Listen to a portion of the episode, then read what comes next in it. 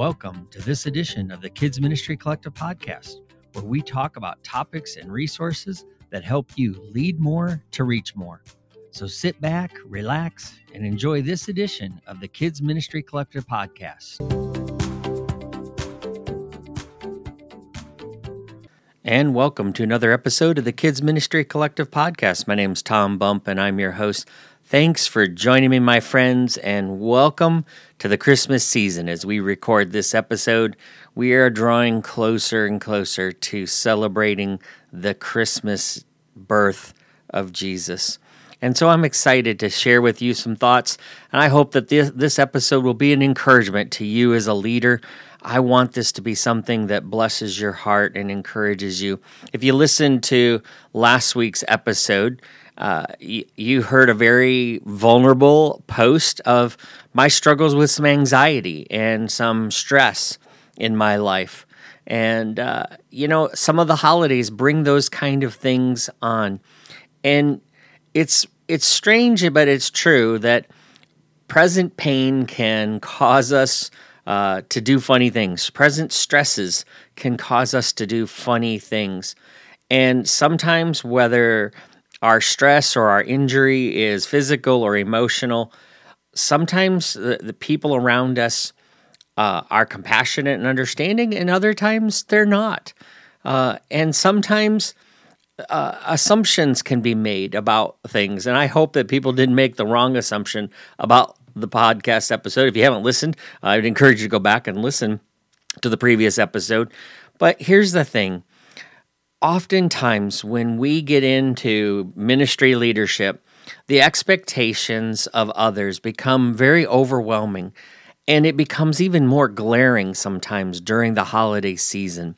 I've seen a number of posts in Facebook groups, both kid ministry and student ministry, where leaders are being talked to by their senior leaders. And some of the things are that they've not met expectations. And those conversations, they're hard. And honestly, they can be very painful. But one of the things that I want to encourage you as a leader to do, if you're happening to go through this situation or you've yet to go through one of these, you're going to eventually where you're not going to meet expectations. And when those are voiced and shared, they can hurt. And so here's the thing what I want you to do is take a breath. I want you to rest. I want you to realize that what is being said about not meeting expectations has nothing to do with who you are as a leader. So, as we dive into this episode, we're going to be talking about some of those kind of ideas, but I also want to give you some kind of like a devotional, a, a, an encouragement of something that I actually taught on uh, this past weekend in our kids' ministry. And it just really struck home with me. You know, sometimes, like I said, we go through painful situations where we don't meet someone's expectations. And oftentimes, as leaders, especially those of us that are people pleasers, we take that personally and it hurts. And sometimes the enemy likes to exploit those wounds. He likes to jab at them. He likes to make them, quote unquote, bleed even more because the more we bleed out, the more it hurts even emotionally, not just physically. And, you know, sometimes when we don't meet expectations or when others aren't meeting our expectations, it can cause hardship and hurts. It's not easy to do that. And sometimes we wonder, okay, Lord, how long is this going to last? What am I going to do? May and then sometimes the thoughts come into our minds. Well, maybe I should just leave. Maybe I should quit. And that's exactly what the enemy wants. He wants us to say, I've had enough. Uh, I, I quit. You know, just like Elijah coming off the, the mountaintop and then Jezebel came after him, and he was like, I've had enough, Lord. Take my life. I'm no better than anybody else. I'm the only one. Just take my life. But here's the thing you know, God restored him. He gave him some food, He gave him some time to rest. He spoke to him gently and showed him there was a way bigger picture than what he could see. So his expectations were were limited on what he could see. And sometimes that's what our expectations are. We don't see everything that God sees. And sometimes He wants to use those hard situations to sharpen us, to challenge us, to grow us. They're not often meant to be destructive, they're meant to be constructive. But you know what? Sometimes we wonder are they really helping me to get better? Do they want me to get better? Or are they going to kick me out the door? And I understand that. I've had both happen. I've had some that the leader said some harsh things because he wanted me to get better. I've had leaders that have told me harsh things and then wanted to get rid of me. So, yes, those painful things hurt. The expectations can be broken. The prayers go unanswered of, Lord, help me settle this, help me get beyond this. And you know what? I was, like I said, I was thinking about this lesson that I taught this weekend about Elizabeth and Zachariah and how for years they went through life childless. Their expectation was they would have children, and that obviously during that time uh, in the Bible, it was expected that you would have children, and it was kind of frowned on. Um, people wondered, was there sin in your life if you didn't have a child? What was wrong? Why isn't God blessing you? And you know what? Sometimes we feel that barrenness in our ministry. Why aren't you getting more volunteers? Why aren't more children coming? Why aren't more families coming? Why isn't there more salvation decisions or baptisms? And we f- freak out as leaders because we see those numbers and our expectations are higher. We know our leaders are, are their expectations are higher. And so the pressure mounts. I hope this is all starting to make sense of where I'm going. This, the holiday season can sometimes exploit all of these things. We have these expectations of how Christmas services are going to go, how outreaches are going to happen, and sometimes balls get dropped and things don't go as planned, or we have to pivot last minute and change our plans because of sicknesses or other things. I mean, the pandemic world, like I've always said, has changed everything to a new now, not a new normal. And and so it adds to the heartache of what we as leaders experience sometimes when we have all these big plans and then no one to help us execute them. That present pain of, Lord, how long will I wait for volunteers to show up? How long do I have to wait to get more volunteers? God, I have big dreams. I want to reach more people, but I don't have enough help. I can't do this by myself. And we start to feel more and more isolated. We start to feel like more and more eyes are watching us. We feel like there's more expectations on our shoulders, and we're going to let people down. We're going to let the children down. I can just imagine Elizabeth and Zachariah feeling that same kind of pressure. How long, O oh Lord, do we have to wait for this? How, how do we walk through that? That pain and those expectations with integrity and honesty sometimes those seasons can turn into very long seasons, years.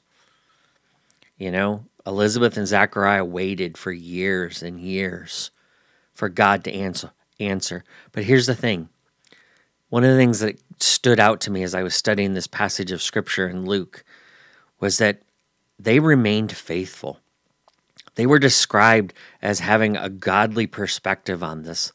Even as painful as it had to have been, to wait for a child to be born and realize you're getting older and older and moving into those years where it's going to be almost impossible and become impossible to ha- physically have a child.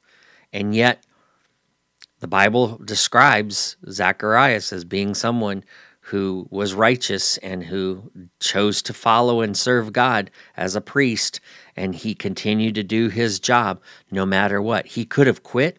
He could have walked away. He could have said, Okay, God, if you're not answering my prayers, if I don't get my way, if I don't get a child, I'm out. And you know, some leaders do that same thing. Again, we we get discouraged, we we want to quit. And that's one of the things I, I'm hoping that restoring leaders can do to help change the, the church staff culture that even senior leaders will look at their staff and say, Look, I know you're not meeting my expectations, but we're going to continue to invest in you. We're going to get you a coach. We'll get you help. We're going to, we're going to make sure that you are taken care. If you need rest, we'll give you rest. We want to change the culture where there's healthy conversation because we realize that God doesn't always answer on our timetable. God doesn't always show up and bring fruit and harvest on our timetable. And sometimes leaders get so impatient that we leave or we dismiss somebody before their time is really up and we've not waited on the Lord. We've not rested.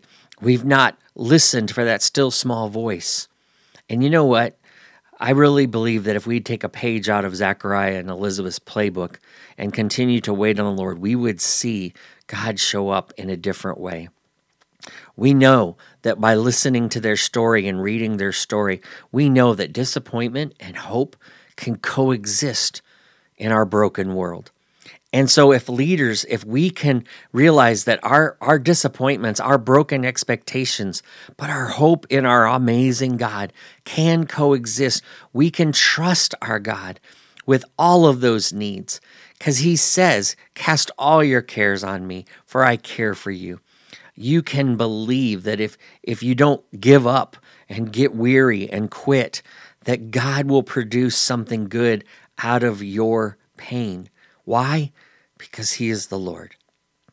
And you know what? Just uh, Zacharias and, and Elizabeth on that day when the angel showed up to Zacharias and told him that he would have a son and that son would be the spokesperson to announce that, that Jesus was here.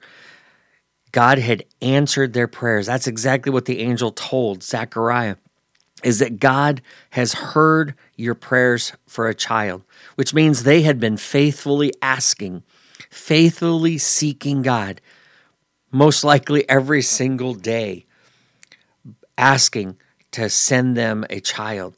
You know, some of us, we pray a little bit for volunteers. We pray a little bit for financial resources. We pray a little bit for whatever, and then we give up.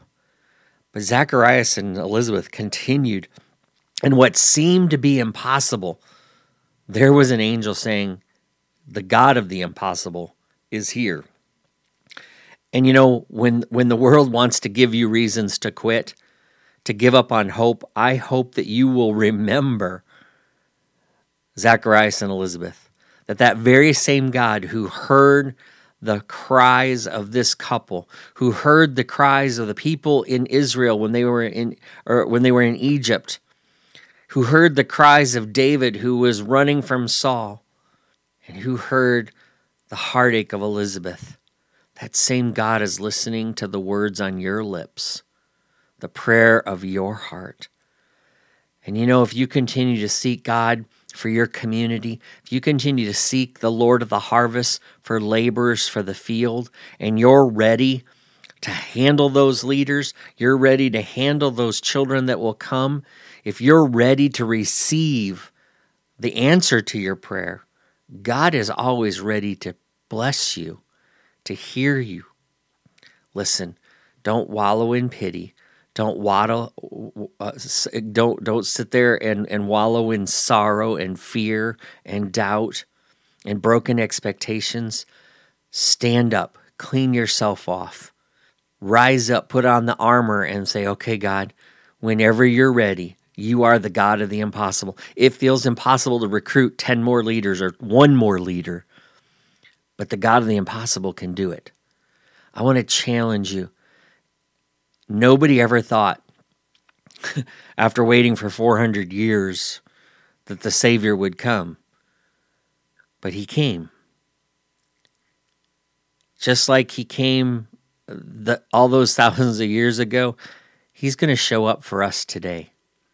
I don't know what kind of faith you have. It's big faith or small faith right now, but I hope that you'll lean into the truth of His Word. That rather than seeing your circumstances and the frustrations, that you would lean in and seek comfort from God and His Holy Spirit.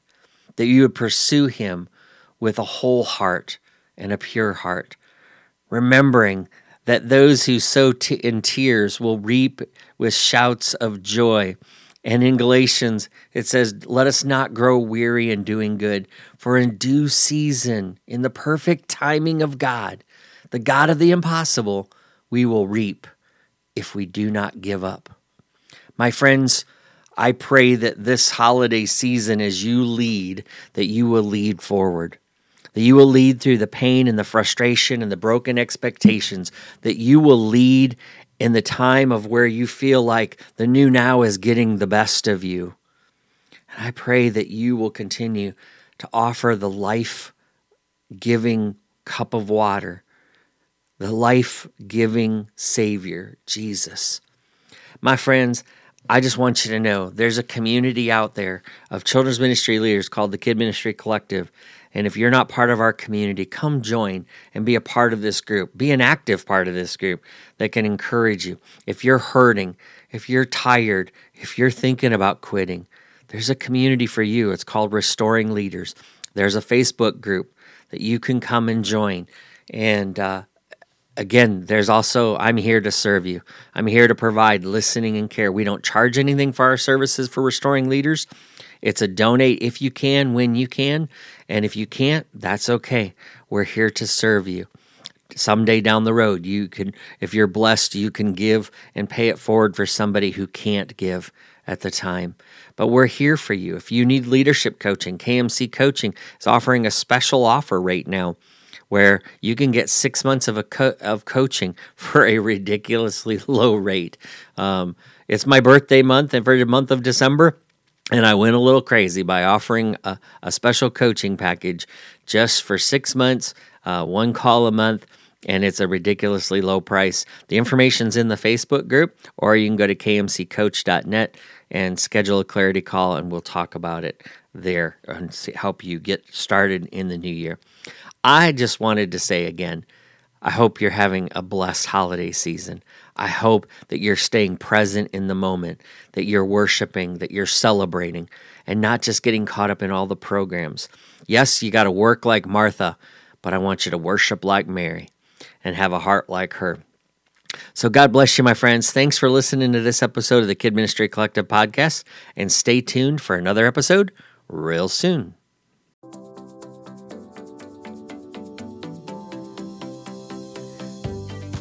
Thanks for listening to this edition of the Kids Ministry Collective podcast. We hope that it's helped and encouraged you. If you would support our podcast by continuing to share it with other leaders, and if you haven't already, hey, please subscribe and leave us a review wherever you listen to this podcast. We look forward to hearing from you how this podcast has helped and sharpened your skills in ministries. So let us know on your Facebook page or head over to kmccoach.net and share with us there. And thanks again for listening to the Kid Ministry Collective podcast.